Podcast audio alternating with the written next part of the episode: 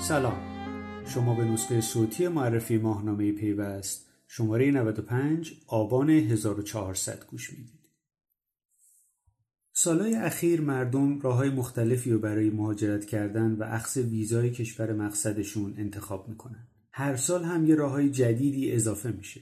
ویزای تحصیلی، سرمایه گذاری، پناهندگی موضوع مختلفی بودن که تا قبل از این امتحان شدن و حالا شرکت هایی که در زمینه ویزای مهاجرت فعالیت میکنن یه راه جدید پیش روی جوان ها گذاشتن و اون استارتاپ ویزاه. اگه شما نمیدونید استارتاپ ویزا چیه یا اطلاعات کمی ازش دارید و فقط این لغت رو شنیدید، پیشنهاد میکنم که پرونده این شماره پیوست رو بخونید و با ابعاد مختلف قضیه به صورت کامل آشنا بشید، چون تیتر یک پیوست به این موضوع اختصاص داره. چه شد که استارتاپ ویزا تبدیل به مهمترین دغدغه اکوسیستم فناوری ایران شد؟ زخم کاری. گزارش اول پرونده استارتاپ ویزا رو الهه سالی نوشته و توی اون با افراد مختلفی که درگیر موضوع استارتاپ ویزا هستند صحبت شده. البته که همه توی این راه موفق نیستن و توی همین گزارش خانم صالحی میتونیم نمونه‌های مثبت و منفی مهاجرت با این روش رو ببینیم. بعد از این گزارش یک میزگرد داریم با حضور شهریار جوهری مدیرعامل استارتاپ ویزا، نیما نور محمدی مدیرعامل پونیشا، عطا خلیقی مدیرعامل اتاقک و زینب زیایی وکیل مهاجرت. یک جمع متنوع و متکثر که بعضیاشون مهاجرت کردن، بعضیاشون درگیر موضوع استارتاپ ویزا هستند و بعضیا هم مخالف این اقدام هستند، در یک میزگرد دو سه ساعته در مورد این موضوع صحبت کردند که من پیشنهاد میکنم متن کاملش رو بخونید. و بعد از اون علی مؤمنی یک نگاهی داره به مسئله استارتاپ ویزا در دنیا و اینکه خب حالا ایرانیا دارن به چه سمتی میرن، نگاهی به بازار جهانی ویزای استارتاپی و سایه سنگین آن بر ایران. بازار مشتاق، ایران محتاج. تیتری اشاره ظریفی داره به یک بیت از غزل حافظ: سایه معشوق اگر افتاد بر عاشق چه شد، ما به او محتاج بودیم، او به ما مشتاق بود. در انتهای این گزارش هم افشین کلاهی رئیس مجمع تشکل‌های دانش بنیان یک یادداشت برای ما نوشتن: تیشه دولتی به ریشه اقتصاد دیجیتالی. و بدین ترتیب پرونده این شماره تموم میشه.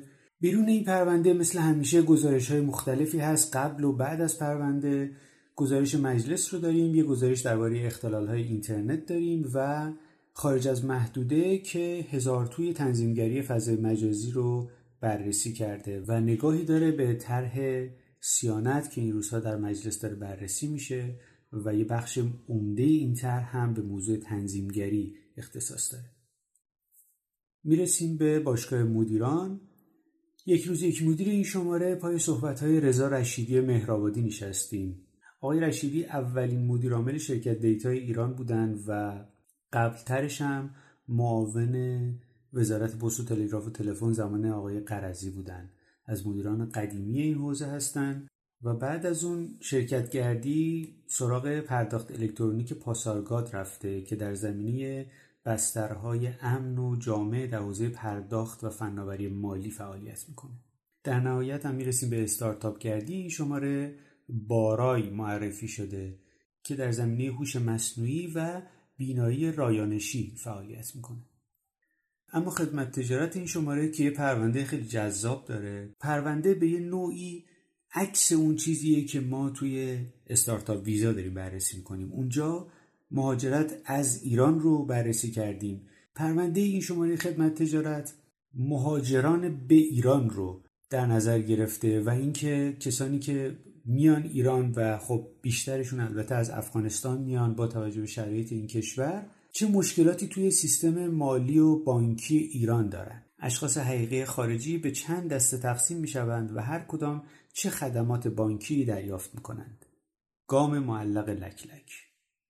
این اولین گزارش پرونده است که مهرک محمودی نوشته. تیتر هم که احتمالاً میدونید اسم یه فیلم از آنجلو پولوس هست که درباره مهاجرت ساخته، فیلم بسیار خوبی هم هست. گزارش دوم این پرونده رو فاطمه نظر محمدی نوشته: با مهاجرانی که خودشان نیستند، در سایه کوچ. بعد از اون سعید احمدی پویا، مشاور ارشد حوزه کسب و کار و فینتک هلدینگ فناپ، یک گزارش نوشتند از بد حادثه تا یک اتفاق خوب. و اینطوری پرونده این شماره خدمت تجارت تموم میشه.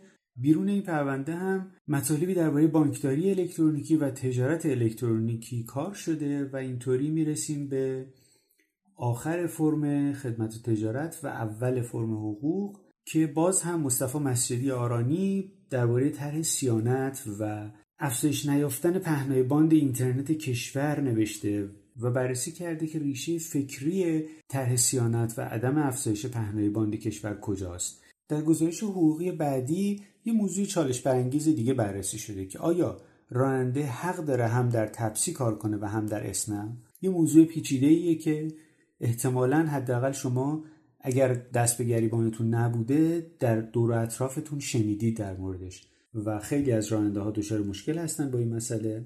این موضوع رو بررسی کردیم و در ادامه باز هم یه موضوع جنجالی دیگه دستمایه یه مطلبه، چرا فیلیمو و نماوا به قراردادهای خود پایبند هستند ولی پلتفرم‌های مسئولی نیستند. چیزی ماورای حقوق.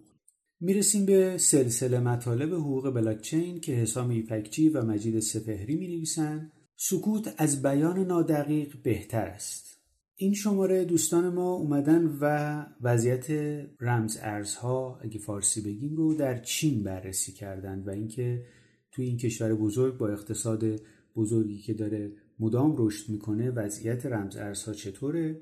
و در نهایت خانم غزل دخیلی مثل همیشه حقوق نرم افزار رو برای ما نوشتند، خانه‌ای بر فراز ابرها که به موضوع رایانش ابری و حقوق این بخش پرداخته. فرم راه حل مثل این چند شماره اخیر با تکنوبر شروع میشه که معرفی جدیدترین محصولات ماه گذشته است. از هر کدوم یه توضیح کوتاهی داده شده. هشت تا محصول اینجا تو این دو صفحه وجود داره و بعد از اون میرسیم به میز کار. کاوه مهدیزاده معرفی ابزارهایی برای تست کارایی و بنچمارک گوشی هوشمند، مرورگر وب و سرعت اینترنت. همه چیز را بنچمارک کن. در نهایت امید اعظمی یک گوشی هوشمند تاشو رو بررسی کرده.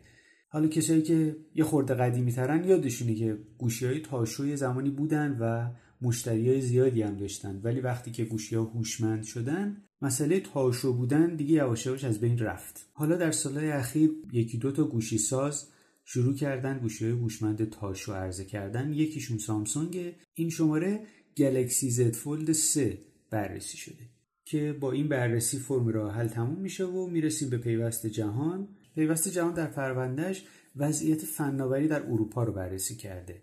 چهل تکه رنگارنگ.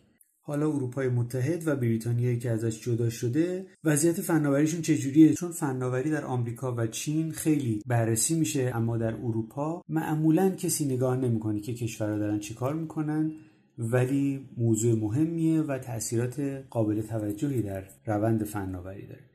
این هم پرونده این شماره پیوست جهان که به همراه مطالبی بیرون از این پرونده مثل جهان نما و راهبرد مجموعه پیوست جهان رو تشکیل میدن و میرسیم به پایان این شماره پیوست.